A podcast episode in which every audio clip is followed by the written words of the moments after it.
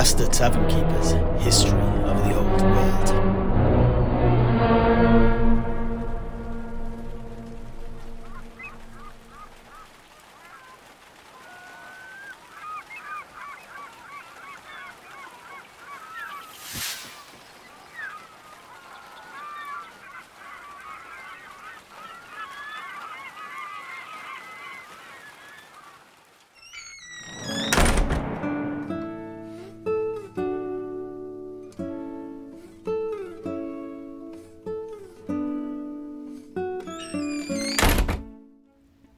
And so, neophytes, we are done with Numas for the moment.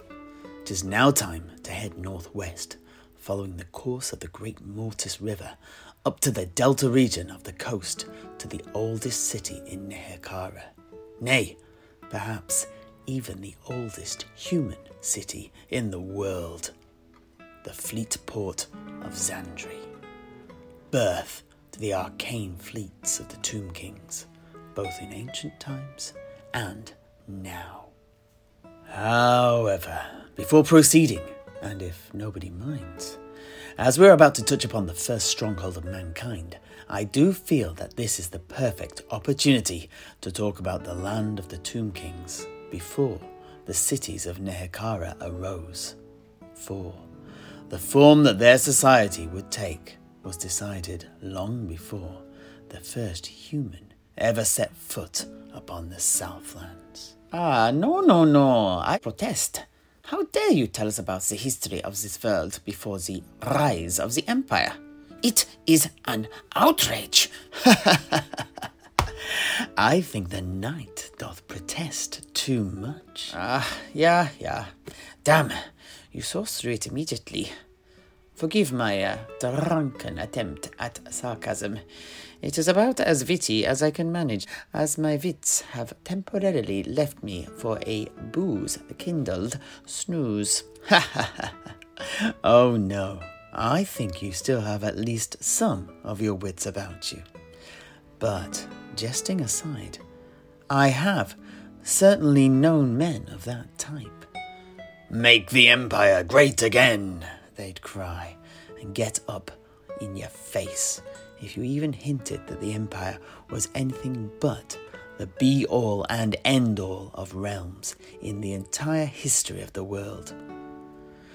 You'd see some of the uh, demagogues on either side, the zealots of both Sigmar and Ulric, in equal measure, rub their hands with glee upon seeing such a mob of men. For fodder such as these are but putty in the hands of that kind of manipulative firebrand, and they could be tricked and riled up to do just about anything the preacher wanted, from storming a seat of government to lynching a poor old lady. I've even seen bands of them whipping themselves stupid until the blood poured in rivulets from their exposed flesh as they headed into battle. Insanity. No wonder the Empire is stricken by the uh, internal strife of religious war right now. Anyway, I'd best press on before my hackles get riled up any further. Ah, yeah, yeah. I do think that is best.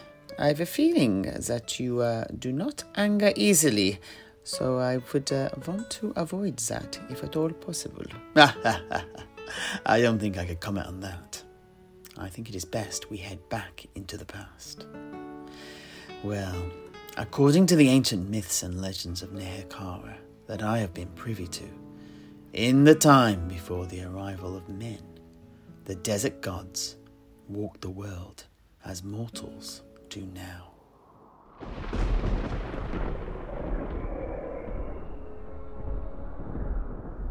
At that time, the land was the domain of demons and other foul, never born creatures that had escaped from the realm of the dark gods to bring death and misery upon the living.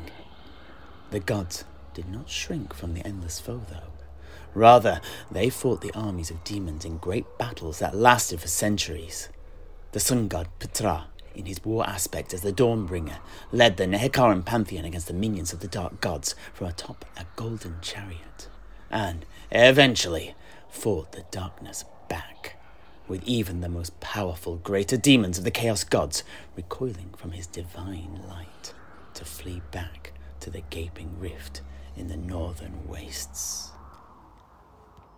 With victory secured and the lands cleansed, the desert gods then transformed it into a verdant and bountiful realm, centered on the flat, fertile plain that spreads out from the great river Vitae, now known as the uh, Mortis, which sometimes, just to make you aware, young neophytes, you may also see translated as Mortish, depending on the age of the source text, that is. Here the Pantheon ruled for countless years until the arrival of the race of man, of which we shall speak more of when we discuss the Great Catastrophe, an event that occurred some 7,000 years ago now. Excuse me, the what? We are already on a tangent, off a tangent, off a tangent. That is definitely something for another time. Don't worry, I will explain it all. Just not this night. Anyway, according to the inscriptions found carved onto the tombs and monuments of the ancient cities of the Southlands, it is written that Ptra saw such potential in the newly emergent race of man that he took it upon himself to bestow upon them the fertile land he had created, the land that they would come to call Nehekhara. Ah, yeah, yeah. If you'll excuse yet another interjection, but uh, where did this name come from? Is that known? Ah, no, no. Please feel free to ask. Whatever, whenever. But to answer your question, yes. We believe that a man, Nehek, was the first king of the people of that region before the building of the first city. And it is from his name that the land became known as Nehek Ara. Nehekhara. In the time of Nehek, the people were still nomadic, hunting, gathering, and raiding as they migrated across the land. During my time amongst the Tuareg, I also learnt that the word Kara means beautiful in the language of the desert tribes, although it is commonly assumed by scholars that Hara means great land. Although it would not surprise me if it was a mixture of the two, such as the innate complexity of the ancient tongues of the Southlands. Ah, yeah, yeah, I see. You certainly know your stuff, Master Tavern Keeper. Well, the ancient stories of Nehekhara were a passion of mine for many a year. Let us continue, though. At this point, a covenant was made between the gods and the people of Nehek, and in exchange for their worship, Ptra offered to watch over and protect those that dwelt in their lands. Remember this when we come to discuss the rebellion against the rule of the usurper Nagash, for it is of utmost relevance.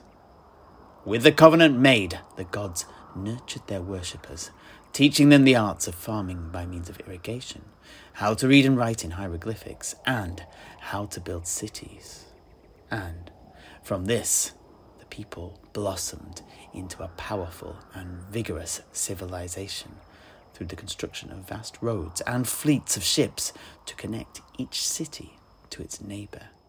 However, these were no halcyon days, as each city became a rival unto the others, each raising and training vast armies and warring against the others, even as they fought against the greenskin, barbarian, and lizardman. In this bitter crucible, two powerful city states came to the fore to dominate the plains of Nehekhara. Both were wealthy and strong. Both had an abundance of manpower and agricultural produce, and both had formidable trading networks via the Great River. The first of these two kingdoms was Zandri, located in the delta formed by the Great River itself. And the second, which may come as no surprise, was Numas, located upstream within sight of the mountains. Again, you may sometimes see it written as Numash, neophytes, depending on the age of the text, just so you're aware. Anyway, as we have already mentioned, each of these cities was extremely militaristic, with each city raising strong armies from amongst their subjects and placing them directly under the absolute rule of their king, around whom buzzed a court of nobles and the higher echelons of the priesthood, the interpreters of the will of the gods. But it was the corrupting influence of this absolute power at the top that began to destabilize the realm of Nehekhara, for it caused the kings to thirst for ever greater power, with the kings of Zandri and Numas enviously eyeing the possessions of the other, making war inevitable.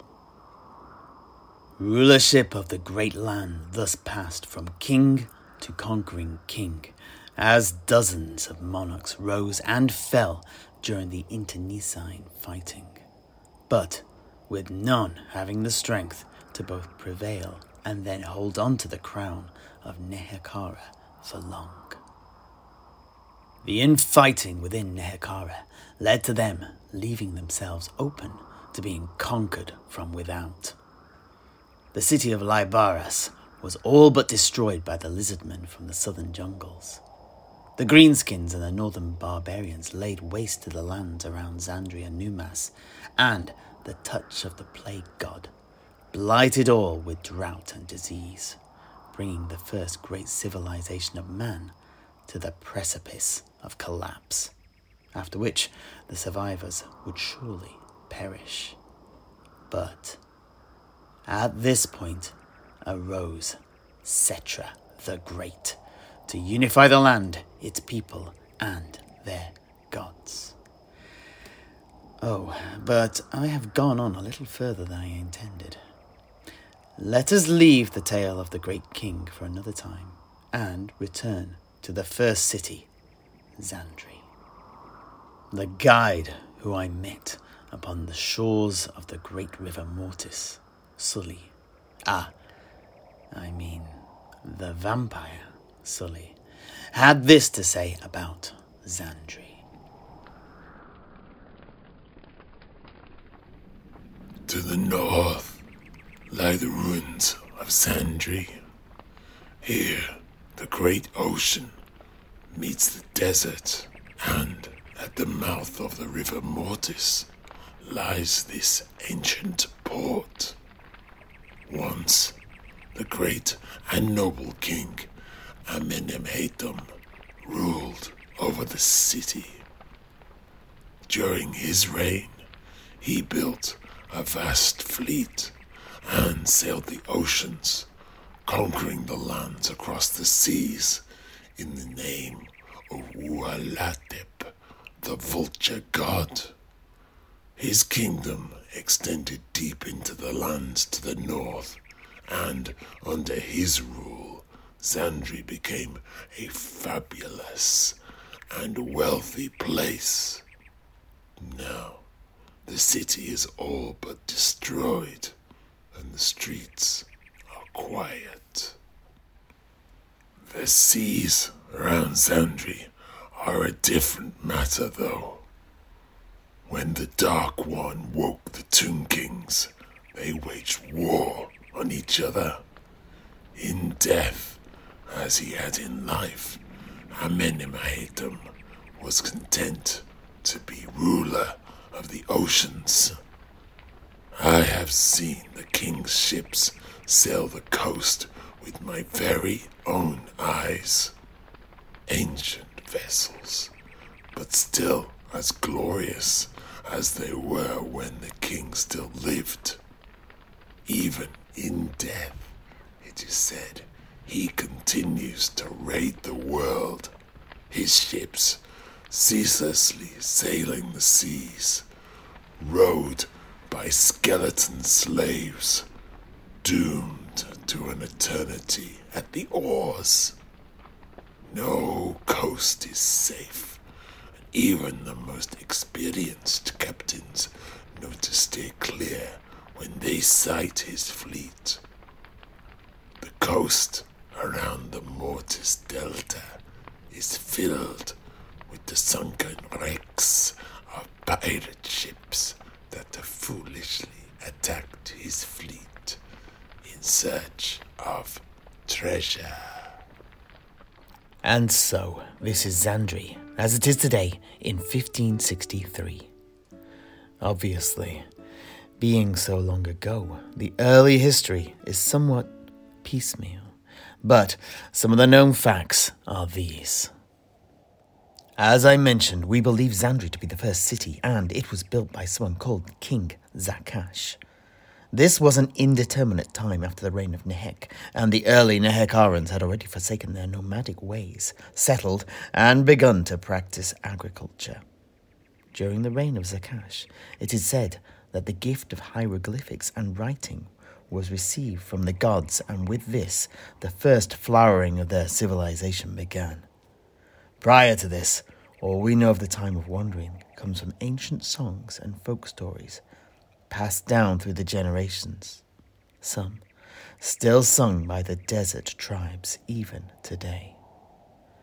Many of the records of the history of Zandri between the time of Zakash and the rise of Setra appear to have been lost in the fires of the wars between the kingdoms. But after being conquered by Setra, it had a long period of stability during his reign. However, following the death of Setra, the city rebelled under the reign of his successor, his son, Ataf I, and gained their independence once more. As far as I can tell from the sources, they were able to remain as an autonomous city throughout the rest of the first and second dynasties until the reign of Nagash's father, King Khetep, who conquered all of Nehekhara up to and including Zandri, although he did not depose their proud ruler, the priest king Nekumet. This may have been a mistake.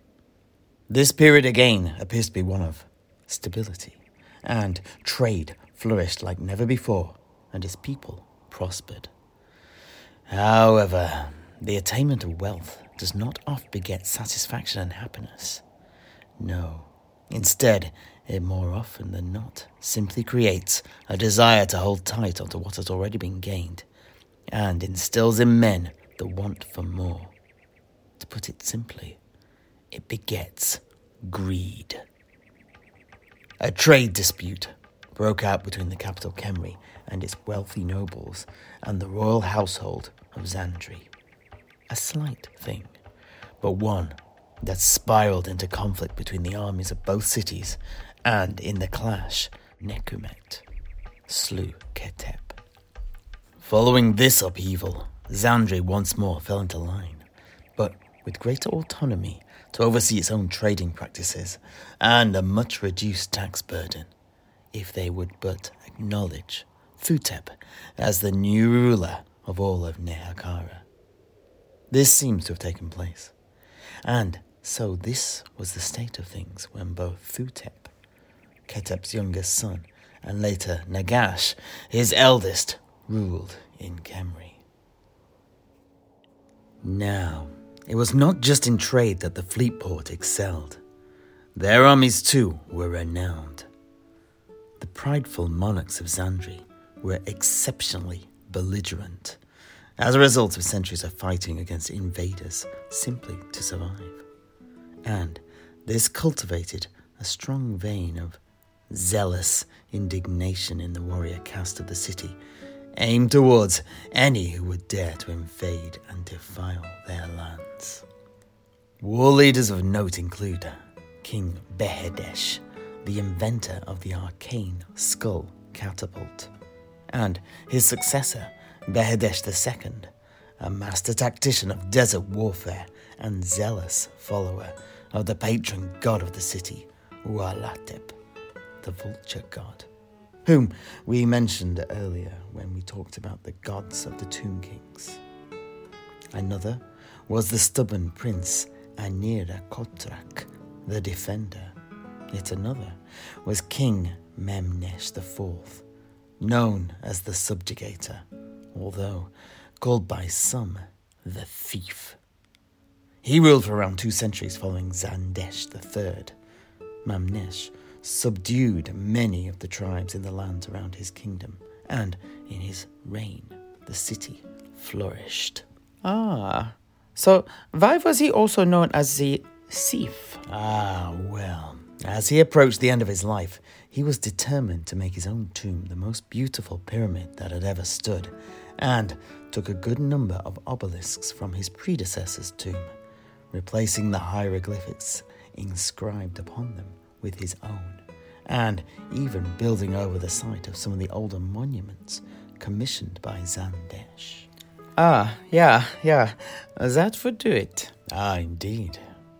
But most infamous amongst these warlords of Zandri was the king, Amenhotep, also known as the Intolerant, the high handed avenger of Zandri, whose spite and unforgiving nature terrified even his fellow countrymen. These leaders led a very robust army down through the centuries, whose forces were at once typical and yet also unique in Nehekharan history. Zandri, like Numas, was well known for its deadly units of archers, who played a pivotal role in many battles, both before and during the rebellion. But the two units that were the most well known in their day were the Eternals and the Black Shields. Like the Tomb Guard of Quatar and the Scarab Legion, later known as the Sphinx Legion of Numas, Zandri too, at its heart, had an elite formation of veteran warriors known as the Zandri Eternals, whose primary role was as a royal bodyguard. Of note, it was this unit that were directly involved in getting their king Nekomet into combat with Nagash's father, Khetep, and they ensured his subsequent defeat at the hands of their king.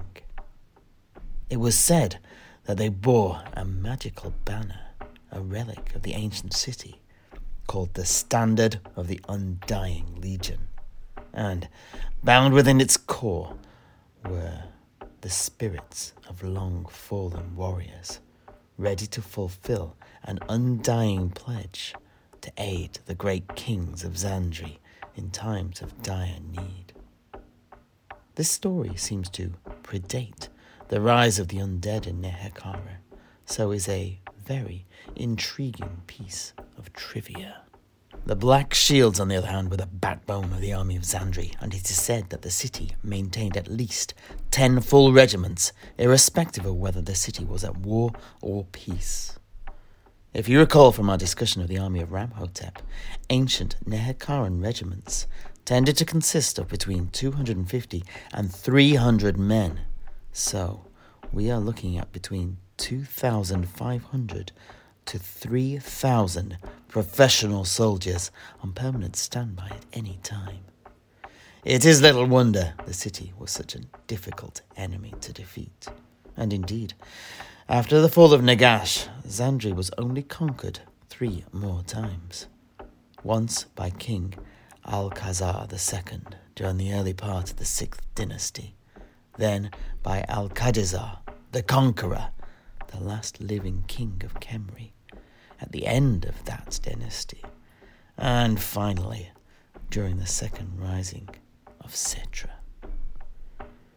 The Black Shields, though, saw action throughout the history of Nehekhara, but of particular note were the pivotal roles they played in the defeat of Lahmia and the toppling of Nagash himself. However, no discussion of Zandri would be complete without mention of her navy, for this is where the city's real military strength lay. Zandri had always had a harbour since the founding of the city. However, what began as a series of haphazard quays for mooring fishing boats slowly grew and expanded into a vast, complex fleet port. Here could be found ships and barges manned by rows upon rows of slaves who bent their backs at the oars to the resonant beat of the vessel's drums and the stinging bite of their taskmasters' whips. However, it was not until one of Zandri's greatest rulers, King Amenemhetum the Great, that the vast fleet of warships which became synonymous with the city, was created. He and his armada of war barks, including the infamous Curse of Zandri, later the flagship of King Amenhotep, cut through the waters around the old world, raiding, pillaging, and conquering as they went. His domain extended deep into Tilea here, and Zandri grew in beauty and wealth as plunder and slaves poured into her economy. Gardner, in his lecture to us all those years ago, read for us this inscription that he had found upon an artifact from the tomb of the king in Zandri. And he did smite and destroy his enemies with great vengeance and furious anger. And speaking of artifacts, it was also the priests of Amenemhetum that created the infamous Standard of the Sands. A magical banner that, the desert nomads told me, summons a raging storm of sand to sweep over the battlefield to assault their enemies with a screaming wind and biting sand. The desert tribes have suffered greatly at the hands of the armies of Zandri that have borne this standard. But back to the wealth of Zandri, for this too is one of the first things that many will think of when they hear the name of the city, even today. Amenemhetum may have been one of the city's most successful maritime leaders, but for its most wealthy, we need to go back to King Amenhotep, the Mad Miser, as he was referred to in some of the uh, papyri of Numas. It was he that possessed such treasures as the great blade of Karpesh, plundered from Quatar, and the gigantic sapphire, the fabled jewel of the river Vitae, later known as the jewel of the river Mortis, an heirloom of the sun god Ptra himself.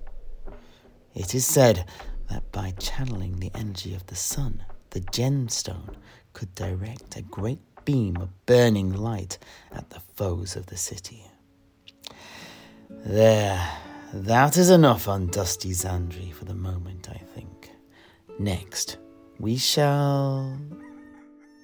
Heinrich, something seems to have caught your attention.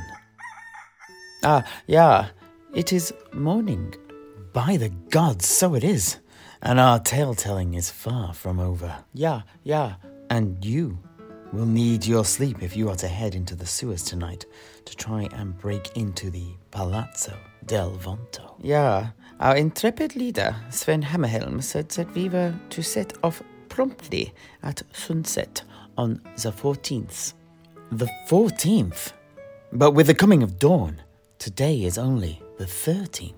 What? You bloody fool, Heinrich. You're not leaving tonight. You're leaving tomorrow night. Ah, yeah, so I am. well, in that case, let us all get to bed and reconvene again to continue our discussion tonight. Neophytes, the entire second floor of rooms is unoccupied. Each of you find a room and get some rest. I'll be up mid afternoon as I've uh, some Blood Bowl miniatures to paint whilst the sun is still up. But please, feel free to come join me as soon as it gets to the evening. Uh, uh, I've a game tomorrow afternoon with my regular opponent, Old Sparrow, you see. Blood Bowl? That sounds intriguing. What is that? Oh, really? You're interested? Ah, neophytes. You don't have to stay for this. Please, please, go get some well earned rest. But, Heinrich, if you are sure, then please spare me a few moments before bed and I will tell you about this wonderful little board game made by the artisans of the Workshop of Games over in Lower Altezza.